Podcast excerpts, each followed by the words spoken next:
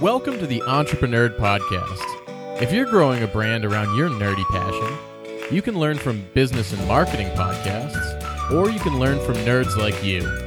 This is the show built by bloggers, cosplayers, gamers, artists, and other entrepreneurs that are making the things you love. How's it going, entreprenerds? Welcome to episode 70 of the Entreprenerd Podcast by Under the Capes. I'm your host, Tim Ludi, and I've got a great episode for you today.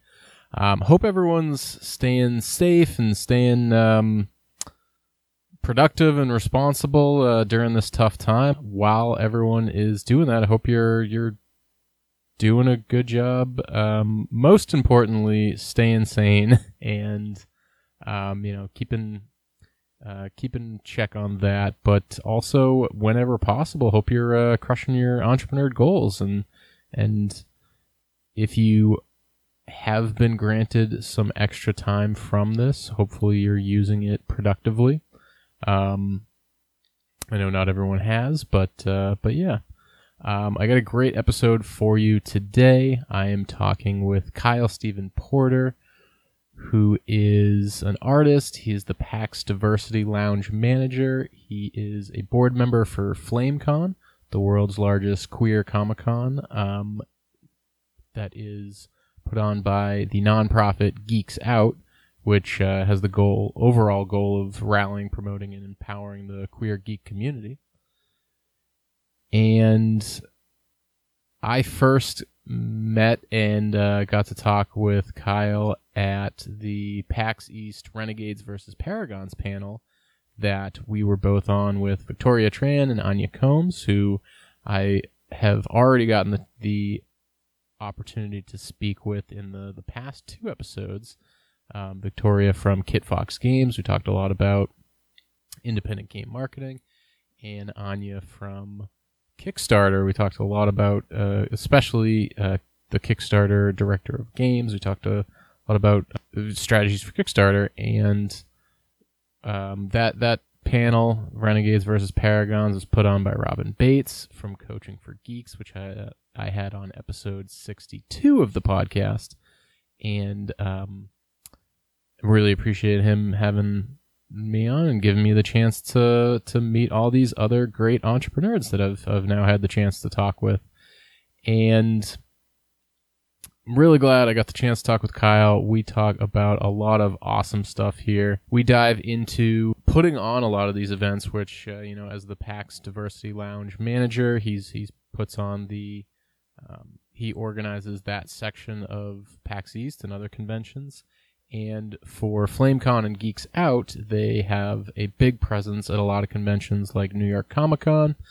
And um, we talk a lot about what go- what goes into that. We talk about promoting your own work, and uh, he is an artist and the co-host of the Shade of It All podcast. So we talk a little bit about uh, promoting his work at conventions and uh, paneling at conventions and this is a great episode for anyone who's involved in interested in exhibiting at conventions, paneling conventions, um, you know, being a featured guest, any any kind of way of using live events, either organizing live events or using them to to grow your own network and, and kind of engage with people. This is a great episode for ha- we lost a little bit of audio. Um, we we miss we're missing about thirty seconds of uh, exchanging pleasantries right at the beginning. So we are literally diving right on in. Um, and I hope you guys get a lot out of it. I've worked on drawing pretty much my entire life and still out. Uh, I went to LaGuardia High School in New York City, which some people know better as the Fame School. And despite getting in for a couple of performing arts majors as well, I chose visual art because it was my first love. So I had four years of art education in high school along with our regular education. Uh, and that encompassed a bunch of different mediums there as well. Uh, so there was, as I mentioned, drawing uh, with pencil, with charcoal, there was painting with watercolor, with oil based paint, with acrylics. ceramics, printmaking. Like they they really went out of their way almost uh, to ensure that you you got a little bit of everything. Uh, and then in the later two years of it, you get to select what you do. Uh, and so my senior year, I got into photography, uh, 35 millimeter film photography, which I guess has kind of turned me into an elitist. And despite having a digital camera and, and doing some work digitally as well, uh, there's there's nothing like working with 35 millimeter film for me. Uh, so photography, one of my main uh, mediums, watercolor drawing, cartooning. I've I have an iPad now, so I've started dabbling digitally as well. Um, I just any chance I get to create, I think is good for me, just in life and therapeutically. But also, I like being able to provide people with things that make them happy. So that I, I do a lot of that through my art. I Haven't really had any complaints. I've been keeping at it. Um, and then, yeah, separately uh, with Geeks Out, uh, I first discovered them through FlameCon, uh, which is the convention that we produce. It's the world's largest LGBTQ plus Comic Con, um, and we are heading into our sixth year. Um, so I heard of it in year one, but didn't get a chance to go. Finally got the chance to go to FlameCon 2. Uh, so that was five years ago now. Math, sure. Mm-hmm. That sounds about right. um, yeah, summer of 2016, sorry, uh, was was FlameCon 2. I'm like sitting here trying to do math in my head. My apologies. Um, so that was my first interaction with them. I had a great time. Uh, I asked how I could continue to be involved. They suggested that I volunteer with them at New York City Comic Con. Uh, so I did that. Also had a great time. Also told them, hey, let me know how I can continue to contribute. And then I wound up on the board. we do things a little more by the book now instead of just throwing interested volunteers on the board. Uh, but I've been on the board since the tail end of 2016. Um, that has seen me sit on the conventions committee, which uh, helps determine which conventions nationwide Geeks Out has a presence at. Um, and then we we also just make kind of collective decisions on behalf of the organization uh, regarding FlameCon, regarding the future of the org, and all of our outreach and related activities. Awesome. And yeah, what's been the experience like running or managing their presence at conventions like New York Comic Con and PAX and stuff like that? Uh, well, thankfully, some of the larger ones, it's almost uh, second nature by now. Uh, so New York City Comic Con, we get lucky because that's local. So we get a lot of volunteer presence, and it's mostly just facilitating badge handoff because uh, we get a finite amount of badges um, and coordinating how to get the people who don't have badges inside so they can do their volunteer shifts. It tends to be just the most complex part of Comic Con, uh, short of the thousands of people people. Uh, this most recent Comic Con, actually, despite having a table pretty much straight back when you enter the Jacob Javits Center here in New York, it's such a large volume of people that just walking outside to hand people badges and coming back inside took 30 minutes. Um, so hopefully this year's Comic Con is not as congested. Um, but with some of the other conventions, uh, with the PAXs, although that's starting to get a larger presence as well, which I'll touch on a little bit later. Um, but we've we've been to Heroes Con in North Carolina. We've gone to Awesome Con in DC. Uh, some of them they really just see the people that we have with us doing all aspects of it. So setting up our table, getting our merchandise that we provide for fundraising, and uh, sponsor sponsoring the org and our activities. Um, all of that gets handled by whoever we have with us. Um, it's an all volunteer run organization uh, that includes all of us on the board. So it's not always easy to manage with people's uh, professional and personal lives. uh, being able to go to all these conventions. But typically, we'll have at least two of us on staff, um, and we'll go. We'll set up the table. We will be present at the table for the uh, public-facing hours of the convention, um, and be there for outreach, for conversations, for fundraising, all of that. Um, occasionally, we will also panel. Uh, you and I were together on a panel at PAX East, uh, which I feel went really great. Good turnout, fun content. Um, so it, it's been fun seeing the kind of evolution of our presence at conventions. Yeah, and uh, yeah, that was a great time. Um, and how are you? How are you guys choosing which conventions you go to? Because it seems like you go to a, a good amount, but definitely have to select the right ones. Yeah, especially since as people kind of embrace their inner nerds and pop culture enthusiasts, there seems to be a convention every yeah. weekend. um, and a lot of times they overlap. Uh, the past couple of years, which is weird because they're both run by ReedPop, so you would think they spaced them out a little more, but at least the past three or four years, C2E2 and PAX East have fallen on the same weekend. Um, so we've kind of had to split our resources. Uh, in the first couple of years, that wasn't too bad because we do have a couple of people in Chicago who have been involved with Geeks Out before. Um, but, you know, we've got X amount of t shirts. And so then it kind of cuts into how many we have available at each con when they happen the same weekend. Um, so we take a number of factors into consideration when we pick a con. Um, we actually didn't go to C2E2 at all this year. Uh, it was just the timing at the end of February didn't seem conducive to being in both Boston and Chicago, at least in the planning stages. I know Boston got cold, but it thankfully wasn't snowy, which a lot of people were worried about. But I'm not sure if they had that same luck in Chicago. We didn't want to run the risk of being stranded, heading out there or getting back. So, um, certainly anytime there's a kind of local proximity where we're not relying too heavily on plane travel, that will often make or break our presence at a con. Um, we're able to take the Amtrak or the bus up to Boston. Uh, and so PAX East works very easy for us. Um, we manage the Diversity Lounge, and so we are present at all of the US based PAX shows. Um, that's kind of been a big determining factor in our presence there. Um, but typically, we we try to get to areas that we don't always have a presence at, either socially or through other events.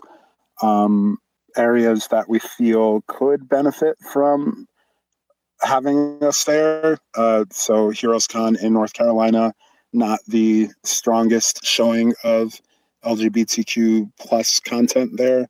Um, so that was a big motivating factor in our presence. Um, and then, yeah, we we take a gamble on two or three new conventions every year. Uh, we applied to MegaCon in Orlando, which we did get into, um, but that was slated to happen third week of April, and it's looking like that's getting postponed, unfortunately, uh, thanks to the state of the world at the moment. Um, we applied to Denver Pop Culture Con, but didn't get into that one. Um, so we're hoping to try again for that next year. Um, yeah, we've we've got some on our radar, but kind of time of year, geographic location, and whether we've got the people who can manage the time off with with work and with their lives. Uh, those all are ingredients in in our convention recipes. Yeah, that is interesting that you kind of do a mix like like with PAXs and conventions that have uh, some kind of diversity lounge. Obviously, that's something you want to be involved in, and and and that was really cool that you were able to manage that. Um, and then you mentioned like other conventions that maybe have very little diversity presence. Um, you want to kind of be like you want to make sure they have something. Yeah, Heroes Con has been interesting because it's a pretty small con, um, and I personally haven't gone to it. Uh, but from what I've heard from our board members who have gone, typically will be the only kind of content like that. Um, and it's it's made for a couple of prickly conversations, but mostly just a lot of people being incredibly grateful for our presence there um, and asking us to how they can continue to keep in touch with us and and kind of get resources for their friends who may be local or at least not too far from North Carolina, but certainly not somewhere as accessible as New York. Um, so it's it's nice to know whenever we are someplace and making a difference like that. Um, and I, I think our work with the Diversity Lounge is helping kind of communicate to other conventions the need for a presence like that. Uh, and so we've got a partnership going with Awesome Con now. Um, previously, the iteration was called Pride Alley. I believe that's what it's still going to be called moving forward. Um, I, I, we're up in the air about whether or not they're postponing this year as well. Uh, but we are in talks with the events that we're going to do there in relation to Pride Alley um, and kind of the space that's made available for the diversity contingent there. Uh, so that's really cool. And our MegaCon actually reached out to us about doing a similar activation um, called Tell Me a Love Story, where attendees would be encouraged to come and talk about kind of their favorite love stories from anywhere, really. Uh, ideally, pop culture and, and comic related things, but anywhere in their lives. Um, and that is all manner of love stories. Uh, so I'm a little bummed that that's getting postponed for now, but I know that we're very excited to see what that looks like when the convention does resume. Um, it, it's nice to be providing that outlet for people who may not have it. I know that's been a big motivating factor in why I continue to do my volunteer work. Yeah, and what goes into organizing uh, like a diversity lounge or a, or a pride alley? Uh, so with the diversity lounge, I can speak to a little yeah. more directly uh, since I've essentially been the go-to diversity lounge guy for us uh, the past three years running. Um, there's there's lots of different steps. Uh, kind of the starting off point is, of course, uh, outreach to organizations that we feel would be a good fit in there. Um, a lot of times that is us reaching out to people who have had a presence in the diversity lounge in the past uh, and seeing if they have continued interest, if they have the means to come back. Um, we also get funneled a couple of requests through the main PAX channel. Um, I know some people reach out to ReedPop expressing interest in tabling, and whenever Reed feels they may be a good fit with the Diversity Lounge, they get sent our way. Um, and more often than not, as long as there's the space in the lounge, uh, we will give a group a shot and see how they gel with the other groups in there, what they feel they got out of the space, what the space got from their group being there. Um, this year, to my knowledge, was the largest diversity lounge that we've had uh, at any of the PAXs, uh, certainly at the US based PAXs. Uh, so we had 20 groups exhibit in the diversity lounge at PAX East, um, which was kind of new ground for me because uh, it meant reconfiguring the layout of the room to make sure that everybody was featured kind of prominently and that we still had the space available for our attendees to come and lounge. A big part of my motivation in running the diversity lounge is emphasizing the lounge aspect of it. And so, of course, there are plenty of nonprofits and community groups uh, that provide resources and do fundraising. Uh, but the convention itself can get pretty overwhelming. So, having a space to kind of decompress, take a load off, recharge, uh, both physically and mentally, um, is very important to me as well. And when you can do it with like-minded people in what is generally a very safe space, uh, I think that's all the more reason to stop by. Uh, we tend to be a little bit away from the show floor, which has its pros and cons, but one of the chief pros, I think, is creating that space that's welcoming and very different energy from being surrounded by thousands of people on the show floor and a chance to really just kind of start over whenever you need to and take a breather. Yeah, it was definitely a more relaxed atmosphere, and I think uh, it PAX is pretty good about having areas where you can kind of decompress a little bit, or having like separate areas for um, like the Kickstarter lounge or the diversity lounge where you can kind of sit down for a minute. hmm It's important. I I think a lot of people run on adrenaline, uh, especially if they're newer to the convention circuit or at least the PAX circuit.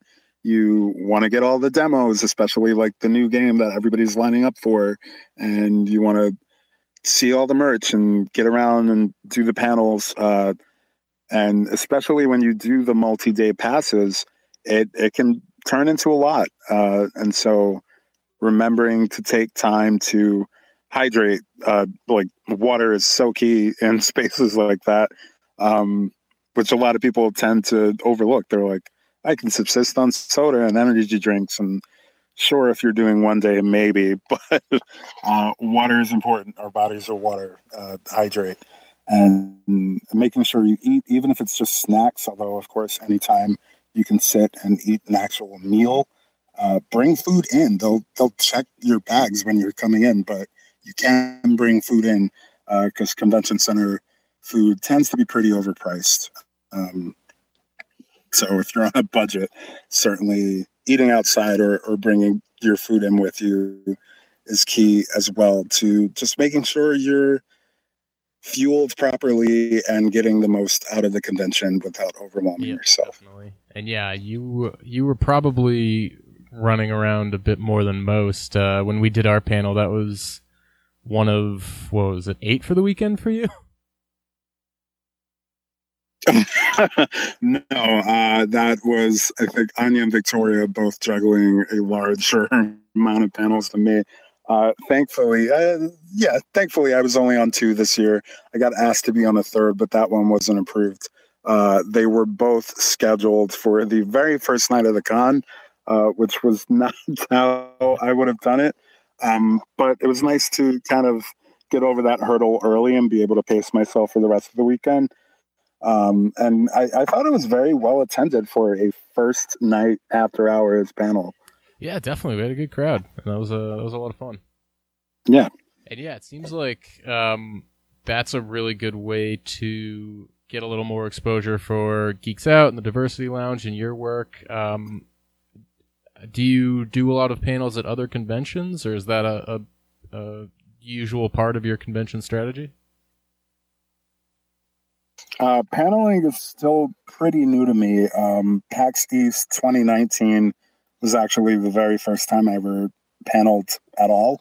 Uh, and that was with GaymerX, a really great nonprofit uh, that is based on the West Coast, uh, but typically has a presence at a lot of video game conventions. Um, so they reached out to me and asked if I would participate in their panel that they ran at PAX East last year. It was a huge success. Uh, we actually filled the room and had to turn people away.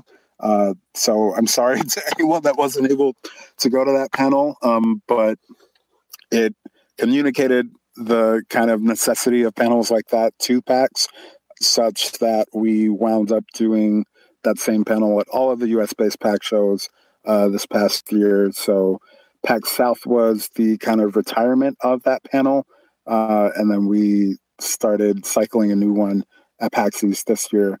Um, so I've, I've only got about a year's worth of panel experience under my belt. So I'm sure uh, my promotional kind of experience on these will will only increase the more of them that I do. Um, but yeah, I think just making connections with people at PAX. Uh, I, I met Robin at PAX East last year, and he was the one that asked to have me on the panel that I did with you. Uh, so the going to the conventions and, and kind of networking is a start. And I'm certainly not in it to be like, oh, who can I meet and get them to put me on their panel. Um, but I think when you just find the things you have in common and when people pitch these panels, you, you come across uh, their minds when they're thinking of panelists.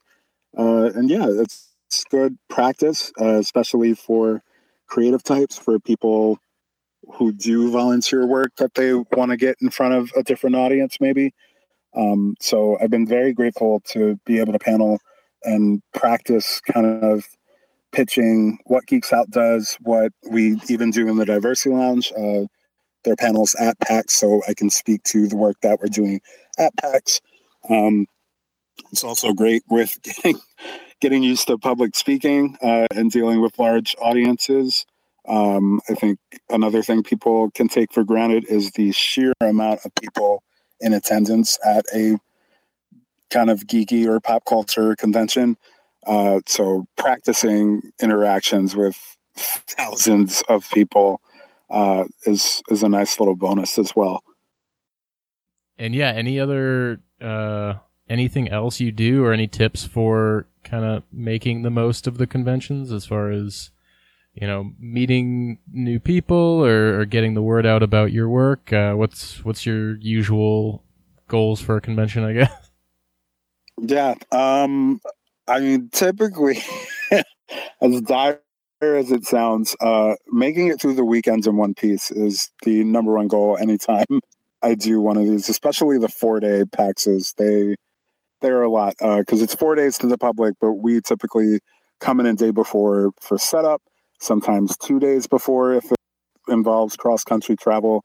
Um, I've gotten to the point where I leave the day after just to not have the stress of breaking the boot down and then running to get your transportation out uh, in the same night. Uh, so typically, it's it's an entire week involved whenever I go to a convention, uh, which is not an insignificant amount of time uh, to take out of one's life.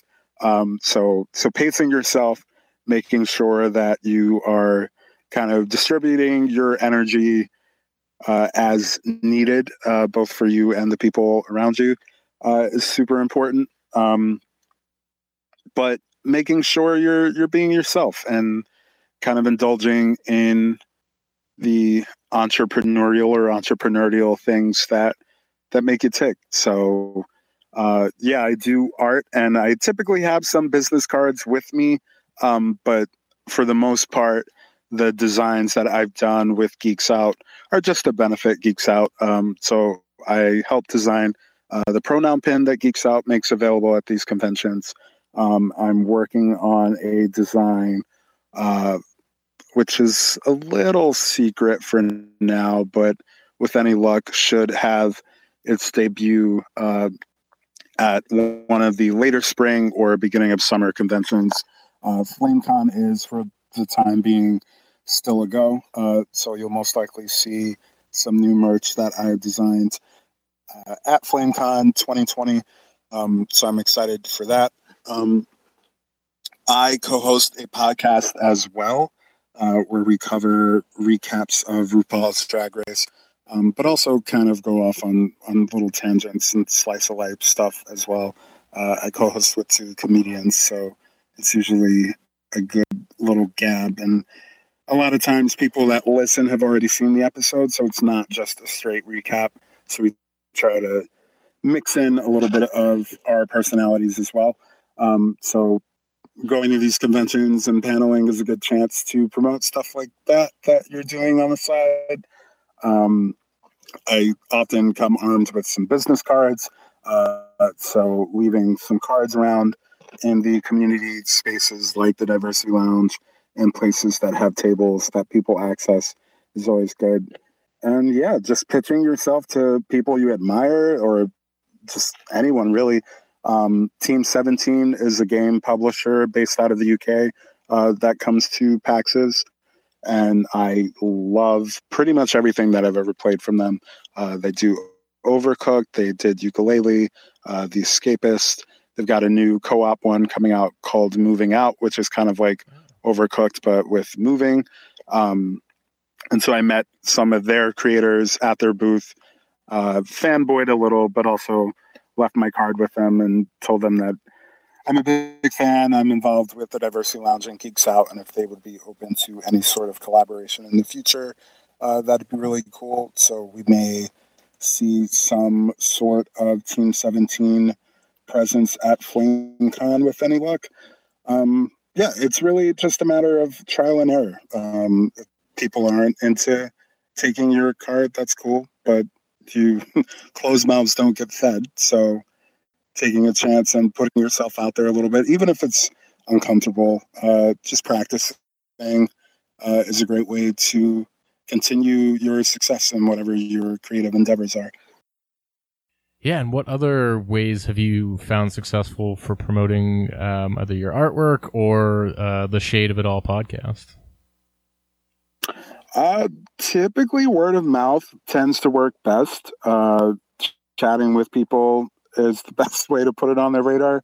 Um, but when I panel, I will plug my handles for my social media, my Instagram. Uh, I have Ko-fi, which is a kind of Patreon for creators.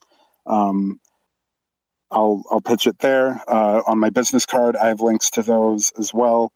Um, but there's there's something to be said, even in this social media day and age, about just good old fashioned conversation with people, um, especially when you're dealing with thousands while tabling. Uh, so, so yeah, I word of mouth. It, never underestimate the power of word of mouth. Uh, but any chance you get to panel or hand out a card or or plug some of the socials are certainly all valid avenues for promotion as well.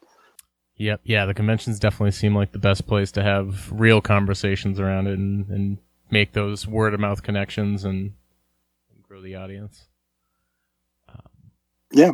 Well, yeah, this is this has been great, Kyle. Um, do you have one final piece of advice for someone just starting out building a geek brand?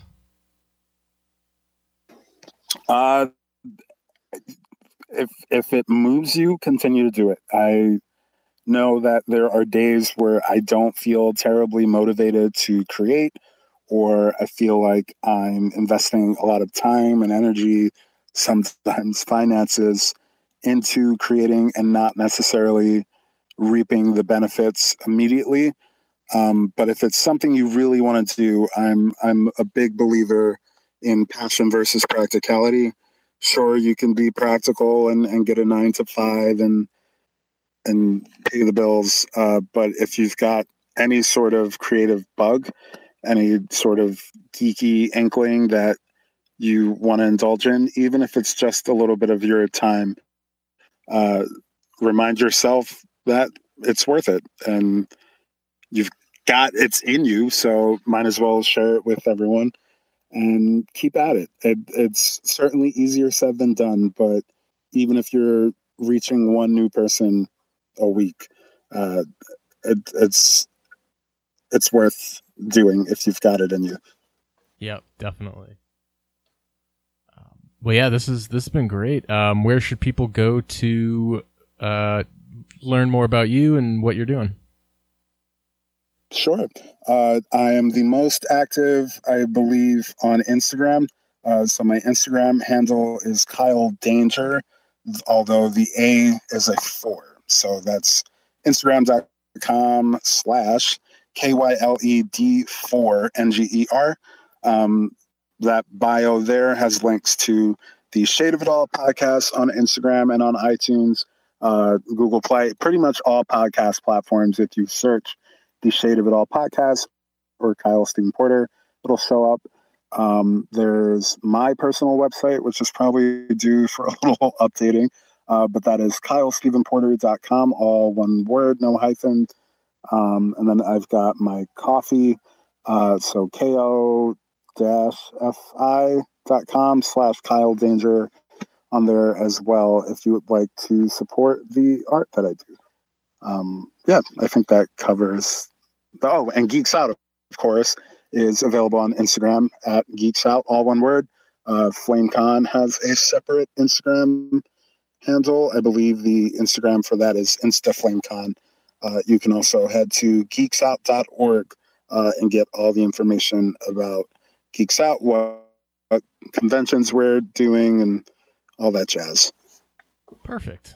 Awesome. Um, yeah, well, Kyle, this is uh, this has been great. Uh, thanks so much for coming on. Thanks for having me.